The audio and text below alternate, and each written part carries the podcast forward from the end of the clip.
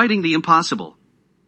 When I brought up these possibilities to this little girl, her mind opened up and her imagination was set free.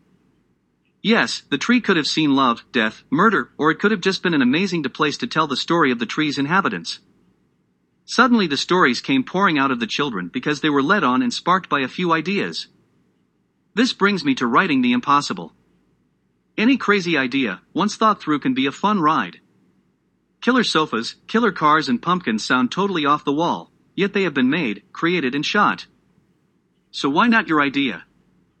You have nothing to lose. Once you start something, finish it. Do not stop halfway. See it through so you can learn and see where you made your mistakes. Write short story. Then go back and make it tighter, make more exciting, mysterious, or funny. If you don't feel it can go the distance, find out why. Are you missing the backstory? Or you are stuck because you have no ending or even a middle to your story. Go step by step, take your time, there is no rush. Did you describe every scene in detail or skim over the fact of the make and model of the car your villain drives? Or the brand of dresses your favorite girly character would literally kill for? Maybe one of them has a hobby of collecting stamps. Don't forget, you could leave DNA clues if the characters were to lick a few stamps. So you see there are no bad stories.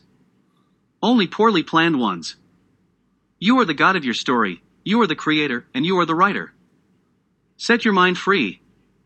Go farming, have fun, and don't forget that in order to be called a writer, you need to do only one thing.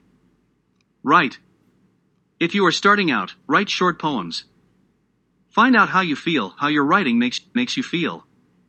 If you add more and more to your poems, they will become short stories, and short stories can become longer and longer until you have a chapter.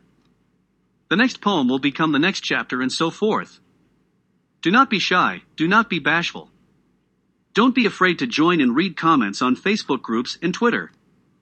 Often, you will find good advice amongst bad. Not everyone is a published writer, just like not every football player plays pro ball. With enough practice, you can, or at least be the water boy or water girl. There is no right or wrong way to write. There are good, better, and best practices. But even with it, you can get help. Get a good editor and other professionals involved if you are serious about your craft. How to be